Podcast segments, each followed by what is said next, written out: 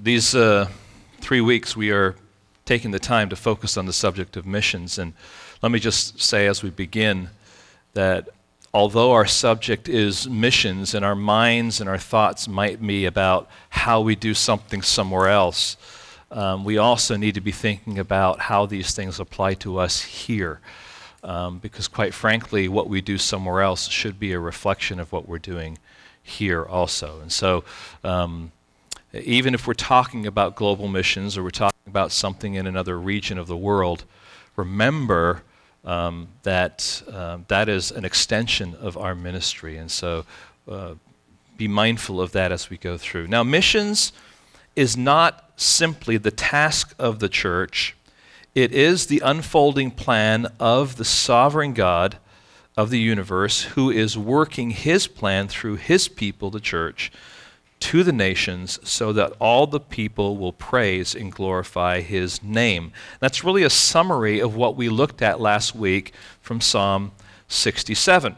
That God would bless us and that through us he would let the nations be glad and sing for joy. So if you remember, it was God bless us, you know, show your favor on us, be merciful to us, so that, and the so that was that through us the nations would be glad and sing for joy. You summarize that, that uh, psalm in that way. So today we want to continue uh, that same theme. We want to pick up on this theme um, and this thread of blessing that we have in the Word of God. And, and quite frankly, what we have today is we're going to be working through a number of texts. You have them right there in your handout, and it seems like a lot, but we're really going to let the text speak. We're just going to let them say what they're saying and help us to, to form and fashion a, a foundation and an understanding of what God is calling us to do. We're going to wrestle with some of them, but this theme of, of blessing um, is, is throughout fleshed out in a couple of different ways. And it's going to answer some practical and strategic questions. Things like who should be doing missions, or how should missions be taking place, or what are the priorities of missions. So let's just jump right into this by going back to Genesis chapter 12 and verses 1 through 3 and look again at the promise of blessing that God gives, first of all, here to Abraham. So we have here a blessing that is promised from God to and through Abraham. And let's just read this here. Now, the Lord said to Abram, Go from your country and your kindred and your father's house to the land that I will show you. I will make you. Uh, I will make of you a great nation, and I will bless you and make your name great, so that you will be a blessing. I will bless those who bless you, and him who dishonors you I will curse, and in you all the families of the earth shall be blessed. Now, at, at the beginning here, I want you to notice that everything that is said in these few verses comes from God being the source. In other words, He is the source of this promise. He is the sovereign God that is allowing and promising these things to take place. So we have here not just a promise uh, of blessing, but a, a sovereign God who is promising to bless Abraham and to bless through Abraham. All right? So the, the point here, this is God's work. This is God's plan. This isn't something, Abraham, this is your plan. This is me, God, working my will through you, Abraham, to the nations. That's the idea here. Okay? And we have, friends, the privilege of participating in what God is doing.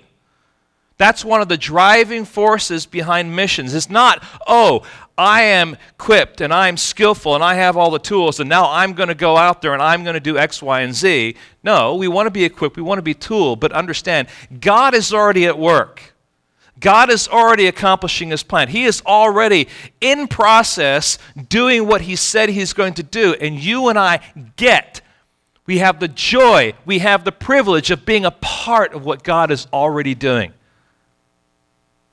And so we go and say, God, you are at work. Let us see what we can do to be a part of what it is you're doing in this particular location.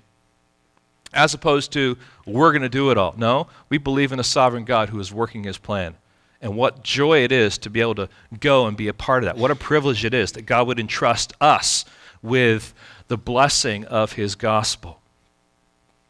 So God commands Abraham to go, then promises that through his obedience to this command to go, all the nations of the earth will be blessed. The call of Abraham, then, is about God's promise to bless a frail and fumbling Abraham and bless the nations through faith in the promised seed that will come from his family tree. Through Abraham, the idea there is that he is going to be the source of that seed, that seed ultimately being Christ, the Messiah. He's going to bless him, but he's also going to bless him or bless through him ultimately with that seed. So that's why when Abraham is told by God to go sacrifice his son, and he raises up you know, the dagger, he is exercising faith because God has already promised that through you, the nations will be blessed. But God, if you say to sacrifice your son, I'm going to trust you no matter what, even though it doesn't make sense to me. And right at that point where he's ready to push down, what, is, what happens? God provides a ram. And God's promise continues. And so we find then as you turn to the pages of the New Testament, Hebrews 11, you know, Abraham exercised faith, all right? He, he definitely was exercising faith in the promise of God. Now, it's important to realize that God is not asking Abraham to go and blessing as if being a blessing was a command. If you read back in this passage, look if you would please. It says, Now the Lord said to Abraham, Go from your country and he says, you know, your kindred and your father's house, blah, blah, blah. Verse 2 And I will make of you a great nation, and I will bless you and make your name great, so that you will be a blessing. He's not saying go and then also be a blessing. He's saying go and I will bless you. And I will bless through you. Okay? And you say, well, what's, what's so, so important about that? It's important to note that this is not a command, but a statement of result that comes from Abraham's obedience. Abraham, if you go, there will be blessing. And you say, why is this important? Because the emphasis here in Genesis is on the chosen family's re- re- uh, uh, reception sorry, of God's blessing, not the immediate purveyors of it. In other words, it's not that Abraham now had this mandate to go and be a blessing to the nations. His mandate was to go. And God said, When you go, I will bless the nations through you. Now, let me step back. The reason this is important is because more recent missionary endeavors and thinking and ideology We'll go back to this passage and they'll say, listen, what God is calling the church to do is to go and also to be a blessing, as if being a blessing is a command. And what happens then is we take the word blessing, and that word blessing then can be a fuzzy word, and the interpretation that is pushed with that interpretation is that being a blessing means that we need to do humanitarian endeavors, and in doing those humanitarian endeavors, we are doing what God has called us to do as a church. Okay? There's a problem with that. And problem number one is that's not what the passage says. It says, Go, and the result will be, I will bless the nations through you. It's not two commands, it's one command with another result if you're obedient to that command. This is significant, friends, because we must make sure that what we're doing when it comes to missions is what God calls the church to do as a missionary endeavor. Okay? And we can get sidetracked so easily.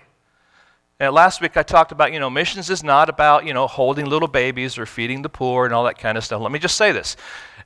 Because we're God's people, we should have, because of our Christian DNA, compassion for those who are struggling, those who are poor, etc. Okay? That's just part of, of, of, what it means to be a Christian, looking out and seeing poverty. There should be a part of us that's compassionate. But when you take that and replace that with the mandate that God has given the church, we have done disservice to God and we're not doing what He's called us to do.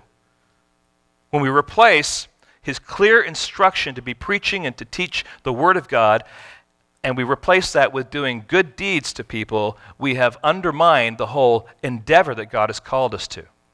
And part of this morning is to really lay that out for us and to make sure that we understand that that those things that are good deeds, feeding the poor, helping those who are needy, those are good things, but that is not the primary purpose that God has called the church to be about. All right? So I just want to make sure that we're, we're, we're understanding that. We'll talk a little bit more about that in just a bit. Okay? So what happens is we come to Genesis 3, or Genesis 12, 1 through 3, and, and the text is misread. And so what happens is when you go to New Testament passages that look back at that text, you end up misreading those texts. And one of them would be Galatians 3, um, 8, and 9. So we move here from God's promise, uh, uh, from a sovereign God to and through Abraham now to God, um, the sovereign God, to and through the church. And we find here in Galatians 3, 8, and 9 these words. This is Paul speaking now, and the scripture foreseeing that God would justify the Gentiles by faith, preached the gospel beforehand to Abraham, saying, In you shall all the nations be blessed. So then, those who are of faith are blessed along with Abraham, the man of faith. Now, notice here, you may not have seen this before, but notice what it says here in verse 8. Notice that the Apostle Paul, writing about Genesis 12, 1 through 3, speaks about the scriptures preaching to Abraham. It's a very interesting expression, isn't it? That God was preaching to Abraham, that the very word of God was preaching to Abraham about faith and about obedience and about how he was going to bless the nations. So, as Paul looks back, he recognizes that it was Abraham's faith that was the critical issue. That is what Abraham is identified as. He is identified as a man of faith. So, blessing isn't the result of Abraham being a blessing to the nations, but by being a vehicle used by God to both produce the seed, that's Christ, as well as to trust in that seed, that is Christ on the cross. Okay? Now, again, going back to verse 8, and the scriptures foreseeing that God would justify the Gentiles how? By doing good deeds? By ministering to the poor? No. It was by faith. By faith in what? Well, for Abraham, it was faith in God's promise of that Messiah, that seed. And for the church, it is faith in what has already taken place on the cross, the fact that Jesus went to the cross and he is that Messiah. Okay? And so the connection Paul is bringing here is that Abraham exercised faith, and all those who also are of faith are blessed along with Abraham, the man of faith. So the blessing here has to do with faith. Okay? It's not go and bless everyone, but go and call the nations to put their faith in Christ. That's the mandate here. That's the call. That's the direction. Okay? So go and put and call the nations to put their faith in Christ. Now, why did Christ come? Tell me. Give me an answer as to why Christ came. To save the world. What else? Or how else would you say what was his mandate? What did he come to do?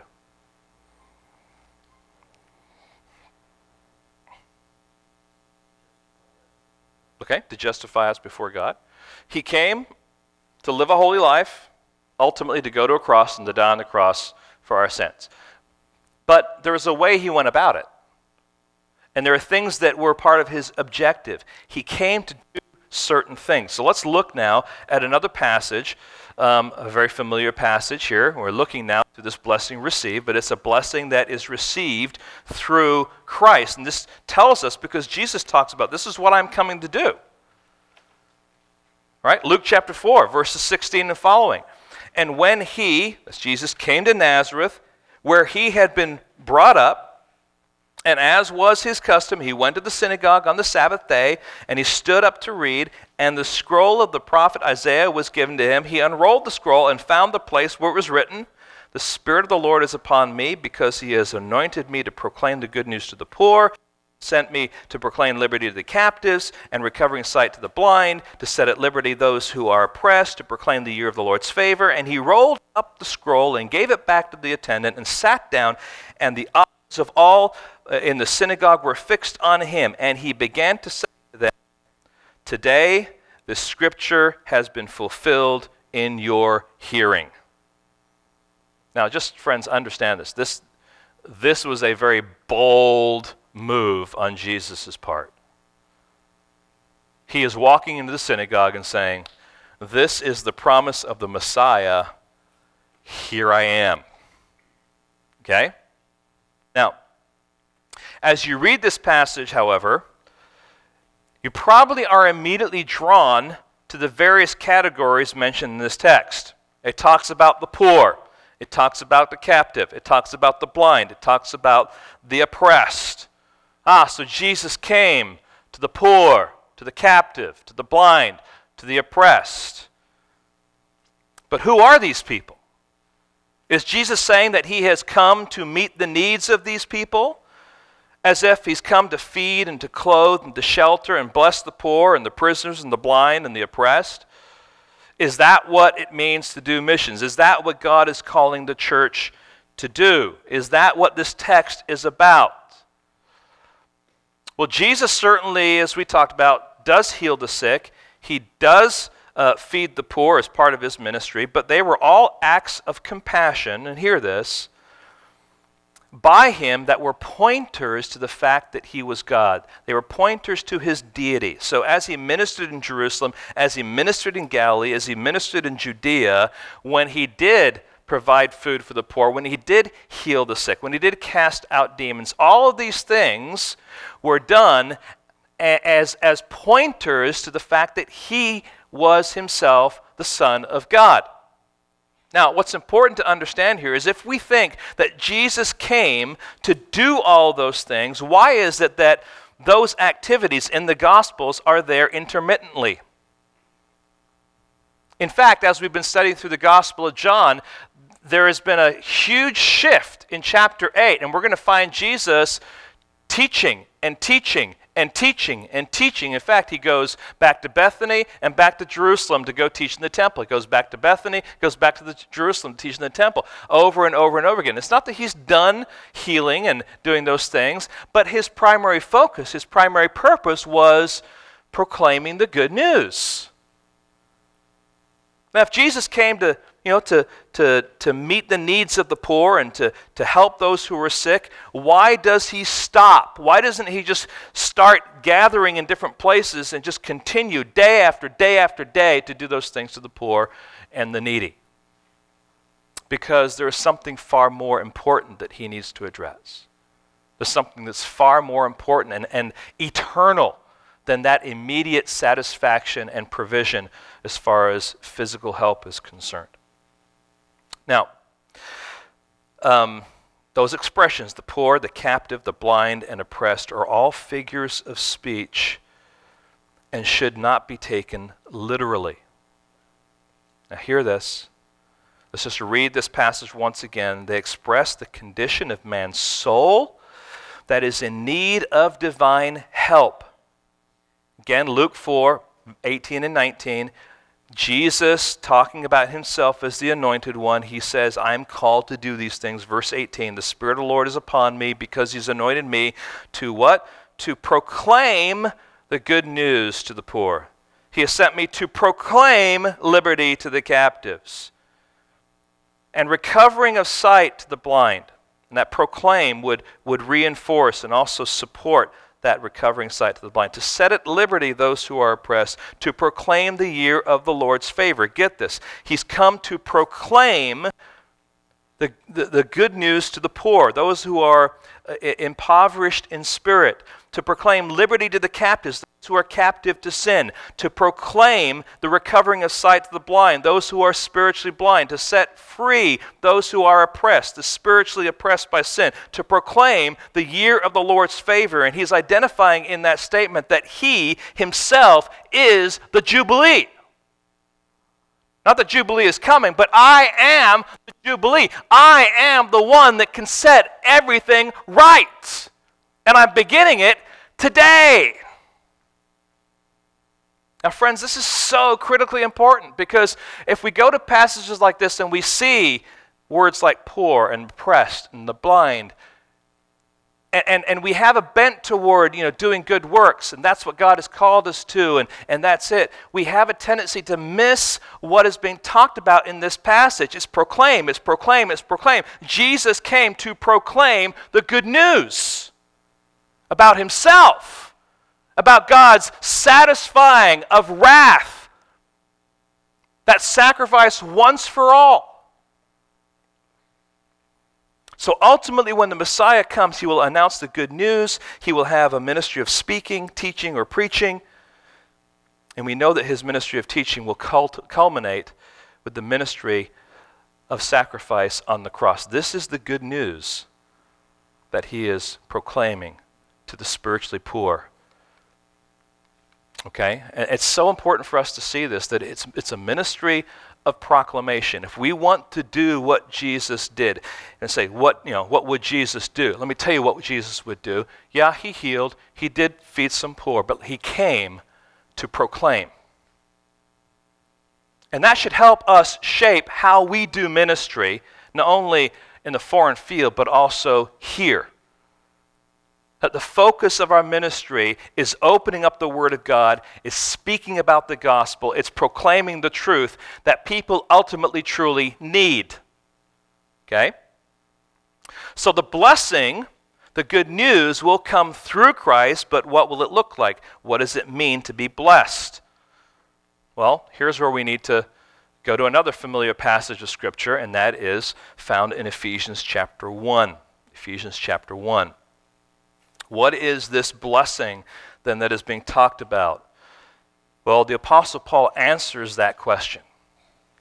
And as we go through this passage, I just I want you to think of Christmas. And I want you to think of yourself as being a little child and you're receiving this gift at Christmas, and it's a, it's a box. And when you open up this box, it's not just one thing. It's like, it's like you know, it's like getting a you know, bunch of Hot Wheels, and you got like you know, 15 different Hot Wheels in there. If you're a girl, it's it's all these Barbie things with clothes and stuff like that. Or if you're a man, it's a it's a toolbox, but it's not just a toolbox. It's a toolbox full of tools. Okay.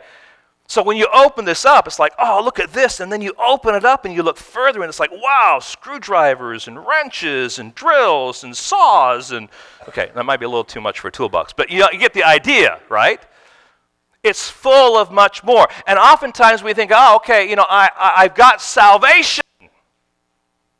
And what, what Paul does for here in Ephesians 1 is he says, yes, you've got salvation. Let's, let's open the lid and let's look and see what is all involved there that you have, that you have been given.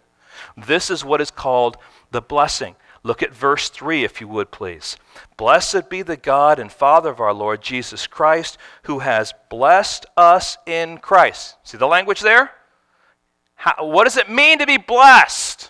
In Christ. He's blessed us in Christ with every spiritual blessing in the heavenly places, even as He chose us in Him before the foundation of the world, that we should be holy and blameless before Him.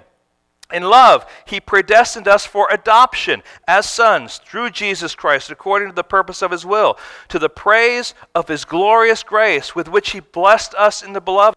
In him we have redemption through his blood, the forgiveness of our trespasses according to the riches of his grace, which he lavished on us in all wisdom and insight, making known to us the mystery of his will according to the purpose uh, which he set forth in Christ as a plan for the fullness of time to unite all things in him, things in heaven and things in the earth.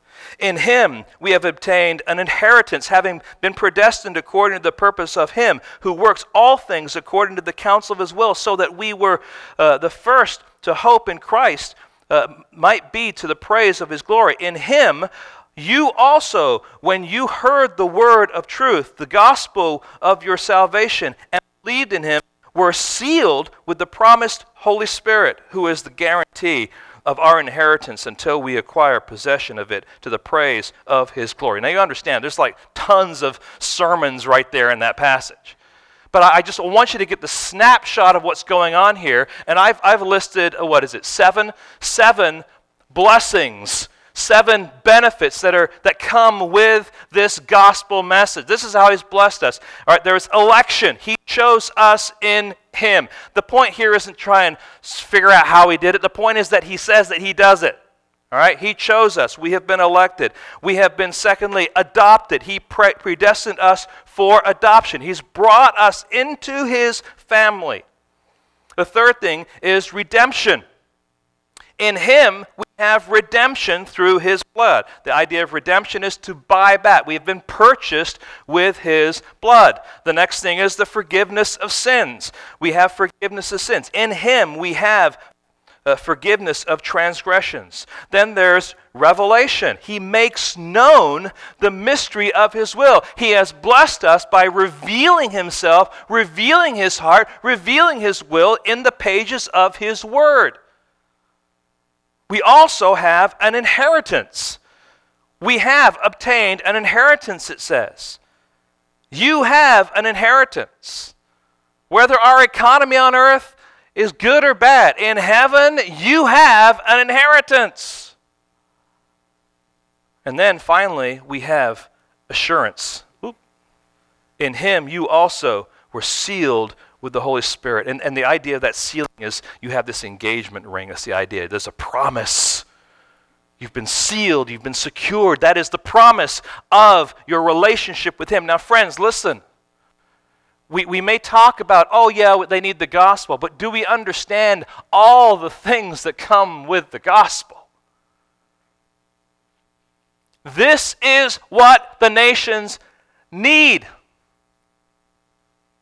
Now, it's not saying that they don't need food or they don't need clothing or they don't need help in, in certain areas, but ultimately, what they need is they need the gospel and they need the blessing of the gospel. And if you have the recipient of all these things and you have the opportunity of giving that and being a blessing to others by showing them the gospel, teaching them the gospel, explaining the gospel so that they can be the recipients of the gospel, you have given them a blessing. And that is true here in the Bay Area just as much as it would be anywhere else. This blessing that God promises through to Abraham and through Abraham to the church, through the church, is the blessing that we have received through Christ because he's proclaimed it to us, but also we have it in Christ. Did you notice in the passage? In him, in him, in him, in him. Because as children, that's exactly where we are. We stand in Him. There's nothing that we have done to deserve it. And we are covered and clothed, Scripture says, with His righteousness. And the benefit of all of that is what we find listed for us here in the first few verses of Ephesians chapter 1. Now, friends, that is powerful. That is the blessing that we have that God channels through us to the nations. Let's just put all this together so far. Number one, God has promised a blessing to and through Abraham, which is in turn to and through the church. Number two, it is a message that comes through speaking, teaching, proclaiming the good news of the gospel to the nations. Number three, the blessing is the gospel and the many benefits of the gospel that we receive. Okay? That's where we are so far. Now let's move on. A blessing not only promised, not only received, but now a blessing coordinates. So now we're getting to the okay, now that we've received it, what do we do with it? And in truth, uh, what we're going to look at right now is Romans chapter 10, um, and uh, in particular verses 13 through 17. But all we've talked about so far really is, in one sense, an exposition of Romans 5 Uh, or sorry, Romans 10, 5 through 17, because it is the word of faith that we proclaim. It's the word of faith, right? Go back to Abraham. It's this word that was preached to Abraham. It's this word of faith that's preached to the church. It's the word of faith that we receive. It's all this word of faith that is a part of who we are that has an impact on us. But the question here is this the message of blessing through Abraham and the church is the message of faith, but how does that faith get to the nations?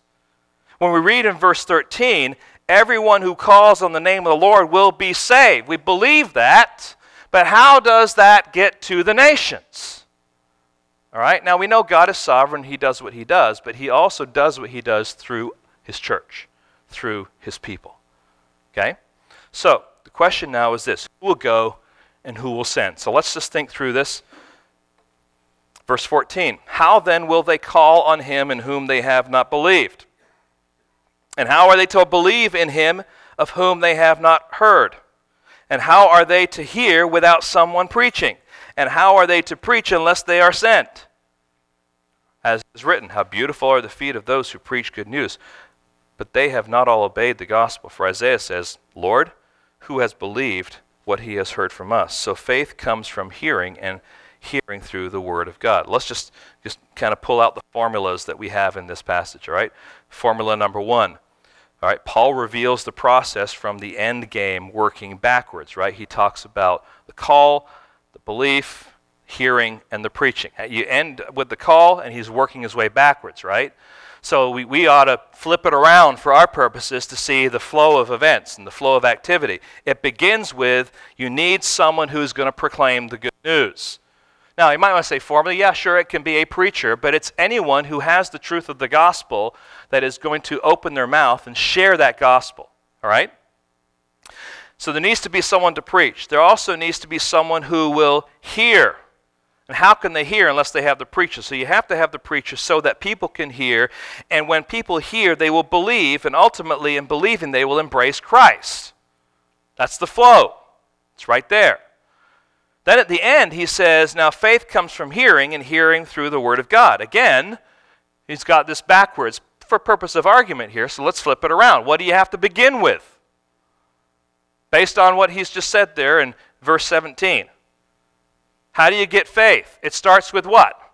The Word of God. Now we can understand what he said that Word of God proclaimed, that Word of God shared. That Word of God proclaimed so that people can do what? Can hear. And once people hear, then they can exercise faith, right? So there is this process, there's this need to say, okay, someone has to take this good news and has to proclaim it so that people can hear. Now, so, this is obvious, this is clear, I understand that, but it's important for us to understand that the Word of God is what is being communicated, that it's the gospel that is being proclaimed, built on what we've already studied so far. So the question for us now is who will go and be that preacher, that teacher, that speaker? Is that what God is calling you to do? Let me ask this. Is that what God is calling you to do? Is that what God is calling you to do? Is that what God is calling you? Is He calling you to go with the gospel? Now, let me just say this. Locally, He's calling all of us to do this. This is all of our responsibility. You say, I just don't know what to do. I don't know how to do it. Well, that's part of training and equipping and helping you get to that place. But also, don't let your fear be an intimidation that you will never open your mouth and share the good news. Then the question is who's willing to go globally?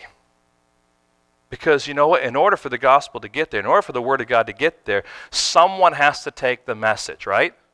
Someone has to go. So the question is is that what God is calling you to? And please hear this. I really believe that our church should be about sending people to the ends of the earth with the gospel. That should be part of our goal. We should long for that. We should pray for that. We should rejoice in that. That's what Paul says, as it is written, how beautiful are the feet of those who preach the good news. All right? You understand that's a figure of speech. We're not measuring people's feet and saying, okay, you're fit for ministry, okay? The idea is people are willing to go and they're going for the glory of God to take the gospel to the nations. That is something that we should be rejoicing over. We should be delighting in. But this should also be a local ministry, not just the end of the end of the earth ministry. So let's let's assume that we have some some people who are willing, they're equipped, they're qualified, they're brothers or sisters in Christ who are ready to go to the nations, how will they go? Well, you need someone to go, but you also need someone to send. The, the assumption is if there's someone to go, then there needs to be a group of people that are willing to send too. Because going by yourself is kind of, you know, being a maverick and going on your own. You, you really need the body of Christ. There's something about community that is important, both locally as well as globally. So, will that person, um, um, wh- well, who will send those preachers, those teachers, those speakers? We can't all go, but here are some things that we can do. We can send, we can support, we can see that those who are the called ones to go are trained and equipped. We can pray for them. We can assist them in some way that God would allow us to assist them to get to that place. We can give financially, give our resources. We can exercise hospitality. We can encourage, and the, the, list goes on. It's all part of being a church family that is willing to come around those who are called to go to the nations. And we ought to be ready to do that. I mean, for example, if someone's going to say, you know, saying, you know, God is, is calling us to the mission field and we're not exactly sure how we're going to get there or what it's going to need, part of our responsibility to say, what can we do to assist and to help? That might mean that we well, we open up our home and we let them stay in our home for a season so that they don't have to worry about rent and things like that. They can prepare themselves for what they need to do. It may mean coordinating, equipping, and training so that they can get the training and preparation to get to the field. You understand what I'm saying? But it's, it's the community of believers that aren't just saying, well, it's nice you want to go to the mission field. There's a few organizations out there, just go talk to them and no, we have a responsibility too, and we should be sure that we are taking care of our own and supporting and strengthening our own and partnering then with our other organizations, but ultimately being this huge resource for those who are going. Now, how will they go and how will they send? Let's move now to another passage of Scripture, um, and that is Matthew chapter 25. Matthew chapter 25. Okay, good. Now, we need to really think, our, think through this passage. Um, because when we're done, this will reveal for us, I think, a great strategy, biblical strategy for doing missions. And uh, it's one that you already know about, but I'm trying to root everything that we're talking about here in Scripture, allowing it to speak. So let's go to Matthew chapter 25 and verse 40 and following. And we are picking up in the middle of Jesus telling a parable, okay? But we're going to begin at verse 40 because we don't have the time to go through the whole thing. And the king will answer them Truly I say to you, as you did it uh, to one of the least of these my brothers, you did it to me. Then he will say to those on his left, Depart from me, you cursed, uh, into the into the eternal fire prepared for the devil and his angels. For I was hungry, and you gave me no food. I was thirsty, and you gave me no drink. I was a stranger, and you did not welcome me. Naked, and you did not clothe me. Sick and in prison, and you did not visit me. Then they also will answer, saying, Lord, when did we see you hungry or thirsty or a stranger or naked or sick or in prison and did not minister to you? Then he will answer them, saying, Truly I say to you, as you did not do it to one of the least of these, you did do it to me. And these will go away into eternal punishment, but the righteous into eternal life. Now, friends, the language of this passage is extremely strong, is it not? Jesus is making a very strong point in this parable. And if that's true, we want to make sure that we take it seriously, that we actually allow it to say what it needs to say. Failure to do so and being guilty of neglecting his words places us in great peril as the recipients of Jesus saying, and here's what he says in, in these words Depart from me, you cursed, into the eternal fire prepared for the devil and angels, and these will go away into eternal punishment. I don't think those are the words that you want to hear from Jesus. Would you agree with me? Okay? Um, you want to be on the opposite end of that stick, so to speak, right? So, what is it that Jesus is saying? Is this a call for the church to feed the hungry, to give a drink of water to the thirsty, to exercise hospitality to the stranger, to clothe the naked, to care for the sick, to visit the prisoners in jail? That is what many would want you to think. That the least of these is an expression for all kinds of people in these down and out conditions. In fact, I think if I were to ask and, and talk about ministry to the least of these in our modern context, this is what I would hear. Well, that means ministry to the homeless, it means going down to the rescue missions and helping people who, who, are, who are there and, and maybe being a part of a soup kitchen and, and, and feeding the poor. It may be ministry to the poor. It may be ministering to people, in particular women or young women who have experienced abuse or are, are finding refuge because of the potential or the past abuse that has taken place, or, or addicts or prostitutes prostitutes who are looking for help or people who are living on the streets. Now, friends, hear this. And I want to make sure I say this emphatically and clearly and it's, it's understood. Ministry to the homeless, to the poor, to the abused, to the addicted, etc., is necessary and is part of God's plan and purpose for His church. Did you hear that? We must be people of compassion to be spiritually poor, in bondage to sin, to be blind to mercy, and to be oppressed by the ongoing plague of living in, in a sin cursed world is the very reason why Jesus came into this world. Sin and sinfulness, however, crosses all social boundaries. The rich and the poor, the educated and the illiterate, the landowner, the laborer, the healthy, the sick, all of those people are in enmity with God. But as people of compassion, we say it is very important that we consider ministry to those who are, might want to say, down and out, those who are afflicted. It is a ministry of mercy, and a ministry of mercy does glorify God. But to replace the proclamation of the gospel with a ministry of mercy is a problem. You hear? Now, I want to make sure everyone understands. Should the church care for people who are down and out? What's the answer? I just want to make sure you're hearing me correctly here because it's very, very possible that you'll hear, Rod doesn't think that we should care for anyone who's in need. That's not what I'm saying.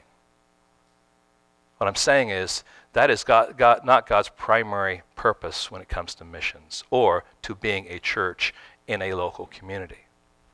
All right? Now, say, well, where are you going, Rob, with this? This passage is not addressing these people, the poor, the oppressed, and so on and so forth, as a general population that the church should do good deeds for. Who are the least of these? Who is Jesus referring to? Well, let's look back at verse 40 and he will tell us. And the king will answer them Truly I say to you, as you did it to one of the least of these my brothers, you did it to me. Now, the least of these is a specific, specific reference to my brothers. Now, we must be careful we don't impose here an English language colloquialism that would say, you know, if you do this to the least of these, and then look into the audience, my brothers, he's saying, the least of these, who are my brothers? In other words, the least of these equals my brothers. Which means that this instruction, this guidance, this counsel, these warnings, these very, very passionate and powerful words are not directed at God's people in their evangelistic endeavor. They're directed at God's people with regard to them taking care of their own. Notice that there's no commas here. Did it to one of the least of these, my brothers. It's a continuous statement. So the least of these are my brothers. Listen to what Kevin DeYoung says here. I, I agree with him to- totally. There is confusion in the church today regarding what the church is commanded to do. It might help if you read it. I'm sorry, I'm doing this. Is it up there? Nope. Nope. Sorry, I'm getting ahead of myself. Here we go. All right. There is confusion in the church today with, re- regarding what the church is commanded to do with the church and reading into those texts what the church is to be doing in the community. Hear this. In this passage, Jesus is not giving a command for the church to take care of the community or even take care of a subset of the community. Jesus is commanding the church to take care of its own people. The least of these, then, refers generally to Christians in need. Okay? It's a general application for the church to take care of the church. In particular, however, this is an application or a statement talking about the church taking care of the itinerant Christian teacher who is dependent on the hospitality from their family of faith. Now, I just want you to travel back with me in your head back to the time when Paul is writing these letters.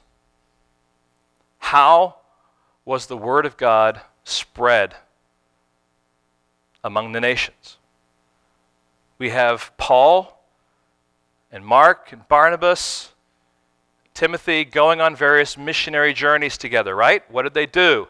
They went from town or city to city. In fact, Paul in particular went to the main cities, and the strategy was to go to the cities, and he would go, he would teach, new people would be converted, a church would be established, and then he would move on. And that church then had a responsibility of spreading the gospel in that context to the villages and so on and so forth, right? Well, who's doing all that? As we read through the Gospels, um, and, and, and in, the, in the book of Acts, we have Paul, we have Timothy, we have Titus, we have Epaphroditus, we have Peter, we have James, we have John, we have Apollos, we have Barnabas, John Mark. That's just a few of them. And there are so many others not mentioned who were faithfully going from city to city, town to town, village to village, proclaiming the blessing found in the gospel of Jesus Christ. Well, what happened with those people? And uh, upon whom were they dependent? I mean, they didn't just say, "Oh, I, you know, I just found myself in Ephesus. I think I'll stay at the Red Roof Inn. No, they would go find the body of believers. They would find those who were part of their own family, so to speak, spiritual family. And they would, they would go from town to town with just the stuff they had with them. And on that journey, they could be hungry, they could be thirsty, they could get sick, their clothes could, you know, could, could get all disheveled, get worn out sometimes they were thrown in jail because they were preaching the good news. Now, the question is if you have a fellow believer who is faithfully out there taking the gospel to towns and villages, proclaiming the good news of the gospel, and he shows up at your doorstep, how are you going to treat that brother or sister in Christ? Jesus says, This is the least of these you better take care of your own. Because if you don't take care of your own, guess what? You're destined for hell. Now, that's pretty powerful language. If you're not willing to take care of your own, you are not worthy of eternity in heaven. Now, this is where Kevin DeYoung also kicks in. If we are too embarrassed, too lazy, cowardly to support fellow Christians at our doorstep, who depend on our assistance and, uh, and are suffering for the sake of the gospel, we will go to hell. Now, my point here is not to say ministry to the poor, or the suffering, or the hurting, or the needy is unimportant. My point here is to say this passage is not talking about that. It's talking specifically about those who are Christian brothers and sisters, who are itinerant preachers in particular, who are going around the gospel. And if the church won't care for its own, what good are we? You with me there? Okay. Now, we have then a responsibility to our own. What does that look like then um, for us in particular? Locally, we can say generally that any brother or sister in Christ who is in need of, uh, uh of, uh, of help fits into this category, but specifically those who are part of our fellowship. There's got to be a priority to those who are part of your own local fellowship. That's one of the reasons why church membership is so important. You say, you know what, I'm aligning myself with Gateway Bible Church. That means that Gateway Bible Church is partnering with you with your growth and your development and with your suffering and struggle. So if you're hurting, and you're struggling, we then have a responsibility as a church to look out for our own people as a priority. It doesn't mean we, you know, someone else who's a Christian, you know, looks for help and say, well, go find your own church. But there is an aspect of, have you gone to your own church? Because we have a responsibility to take care of our own people. All right? There's, there's, there's a legitimacy there for that. Globally, however, what we can say is that in general, any brother or sister in Christ who is in need fits in this category, but how do you wrap your hands around every brother and sister in Christ around the world? Specifically, it refers to those people who are faithfully taking the gospel of Jesus Christ to the nation. So it would fall into two categories. Category number one, missionaries. And when I say missionaries, I'm thinking about those who are from our fellowship, those who are who we are partnering with that are maybe from the states that are going to a particular area, okay? Sent from our church to the nation. Secondly, it would be national pastors in partnership with our church. So those who are already in those nations who are needing support and help, and we can have an opportunity of coming alongside them because they are the least of these. They're the ones often that are facing the struggles and the hardships, and we as a church can be a support to them in a variety of different ways. Okay? So, following the same example and idea of Paul going to main churches, we can support national pastors who are overseeing various areas um, uh, and various other ministries and pastors and churches and help them to equip those who are then ultimately going to go and take that and equip other people too. All right, let me just give you some, some, some practical examples of that. This is from my own experience, and I'm just sharing with you what I know because I've been a part of it. This can be true in so many different places, um, but uh, here are just a couple of examples, okay? Many of you know I've done ministry in Russia, um, and uh, my first experience um, in Russia was in a place called Kirovo-Chepetsk which you've probably never heard about unless you've heard me talk about it. Uh, Kirovo-Chepetsk actually was a town in Russia that was not on any map. It was a secret town because in that town they had a chemical plant, and um, at that plant, I'm sure they produced a lot of things that um, were not nice, as well as things that now benefit people. But um, a place called Kirovo-Chepetsk. I think that was around year 2000 or so, and I, along with about eight other churches, uh, our church and another, about another eight other churches, took on um, an opportunity where we could support 25 missionaries or pastors. These are people who are needing equipping, needing training so they could go out and start churches. Um, 25 of them for two week sessions for the course of one year, so ultimately it was 16 sessions, and it would cost us collectively $50,000 to train them, to provide food and lodging and to give them a stipend so that their families who are sending them to this, many of them had wives and children, could also be taken care of. Let me ask you 25 people going through a year of seminary level class, $50,000 is a drop in the bucket compared to what it would be to bring them over here and to do that, as well as taking care of the family and provide not only, not only you know, food and, and, and, and lodging for them as they are trained, but also for their families. Okay? All right? So we partnered together and we said, we're going to do this. It was called a Strategic Bible Institute. And so we would go teach for two weeks. And while we were leaving, another crew from a different church was coming and they were teaching the next two weeks. And we had all these different classes laid out. And it was incredible just to see the development and the growth and how these guys would be trained let me tell you what, they were hungry for God's truth. They were hungry to find out what God was, was wanting them to, to see and to hear. When you went there, they had this, this map of their area. Um, Kirov was the actual region in Russia. And these, these men had pushpins represented villages where they were praying about starting a church. I mean, there was this, there was this kind of this endeavor. We are going to go plant churches, and we were a part of the training and preparation for that. I went back about three years later en route to another place in Russia, and I met with the pastor. And Alexander was just a, a, just a great brother, and you know he pulled me aside and he said, "Rod, I don't know why he chose to, to to dump this on me, but he did." He said, "Rod," he said, "We've been able to go plant these churches." He says, "But we're hurting and we're suffering." And I said, "Well, what's going on?" He says, "The pastors are struggling in their marriages. The pastors are struggling with their children. Um, many of them are having to work two jobs and high stress, and there's lots of conflict. And just, you know, in short, a lot of the conversation I had with him, I said, I said Alexander, planting churches is important, but now you have to shift focus and you have to take care of these brothers and sisters in Christ. Because these guys, I mean, they literally, there's a village hasn't heard who Jesus Christ is. They're walking in with the gospel. They're, they're talking with people. They're establishing churches, and they're spending all their extra time. These guys are working jobs, but they're going off on the weekend to these different places. And guess what? What these men needed, what these women needed, was they needed counsel as far as their marriage, as far as their parenting. And that's the heart cry that, that's coming now from these who are people who are representing God in these different places. So it's about planting churches, but it's also about supporting those who are planting churches and the people that are under their care. And now, if we say, hey, we're going to come, what can we do? How can we help? What can we teach on? How can we be the best support and help to you?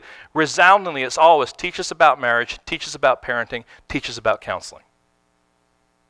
It's not that we don't want to hear about Christ and getting into theological things, but they need the practical help and support because ministry is hard. And friends, understand this. Ministry in other places is not cookie cutter. It's ugly, it's a struggle, it's discouraging. And there was a season where it's just like, boy, churches were just popping up in Russia all over the place. Well, that's not, that's not happening anymore. It's hard work. The second place I, I ministered to in, in Russia was a place called Ufa. And I've been there four times now, taking teams. And again, the, the focus of the ministry was training, was teaching, a little different kind of a setup. Um, but again, similar struggles were there. Again, a- this last time I was there well, a year ago, April, and, and every home I went into, it was wonderful, but it was sad. They would pick up a book and they would say, Would you teach us? When you come back, would you teach us about this? And they're holding up Shepherding a Child's Heart by, by Tripp. They want to know how to parent. They want to know how to, how, how to be married and what that looks like. And, and there are cultural struggles that are there. Okay? The same reality is there. And these are people that are they're, they're trying to be faithful to, to build the church and grow the church. And friends, we can come alongside and be a help and a support by training, by equipping, and doing other things. As you know, we're planning a trip to Bolivia. Um, little over a week from now, we're, we're going to be looking. And the reason why we're going is a lot of different reasons because we're looking to consider what God would have us do as far as missions in this church. But one of the things that we've concluded is, as we've looked at that, is do we already have some relationships established so that we can truly do partnership ministry? Because to do a partnership ministry in another region means that there has to be trust. There has to be a relationship of understanding. There has to be an awareness that we're not trying to come and turn everything upside down, that we're willing to work with the crew that is there. Okay? So it's important to, to understand that part of the reason we're going there is because there is that relationship with Matthias. And Matthias, about a year or so ago, said, Rod, we really have a need here in, in, in Bolivia. And um, would you consider putting together something very similar to what you were doing in Russia? And I said, Matthias, I said, I don't know if that, that's possible. It means that other churches would have to be involved, but I would love to be able to investigate it and to look at it and to come and see what would be best here.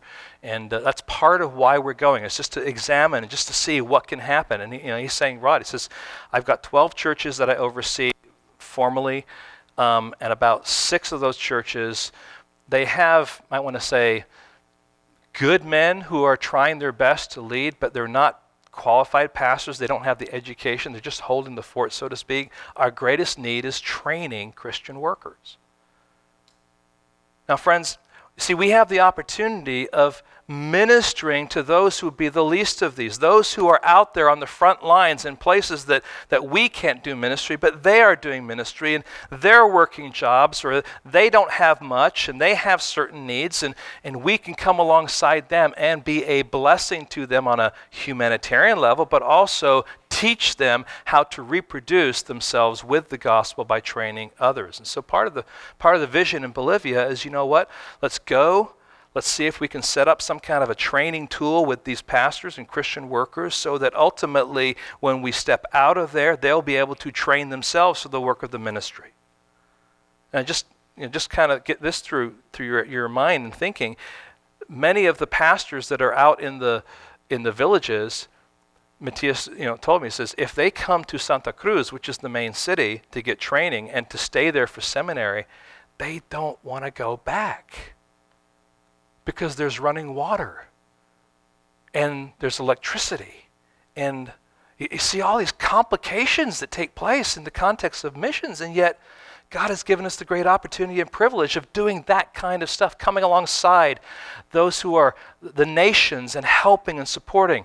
And, and, friends, this is what God is calling the church to do. Now, with all that, comes this great opportunity then to do some things that would be like feeding the poor, clothing those who are needy, maybe even doing kind of you know medical trips or things like that as vehicles to help support and strengthen the body that is there.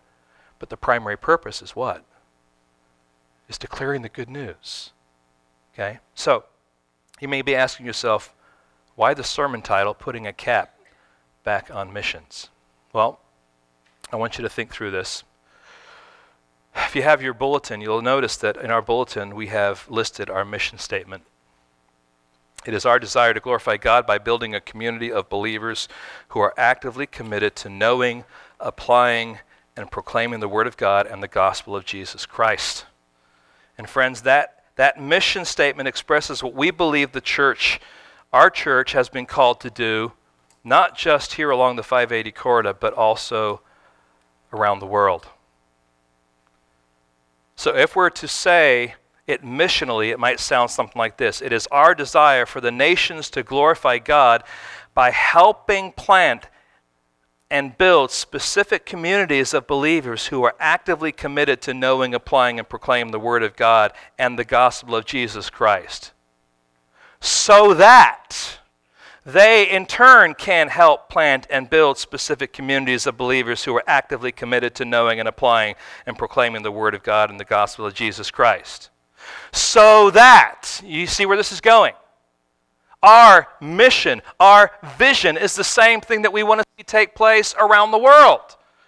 And you can say it a number of different ways. This is simply how we've chosen to say it knowing, applying, and proclaiming the Word of God and the gospel of Jesus Christ. Taking that and putting that back in mission, so to speak. If it's all been, you know, been kind of drifted away because of more humanitarian endeavors, which are good but are not the primary po- focus, let's put this back in its place and let's do what God has called us to do creatively, purposefully, using the resources that God has given us, using us, using our gifts and talents. Friends, we can do this.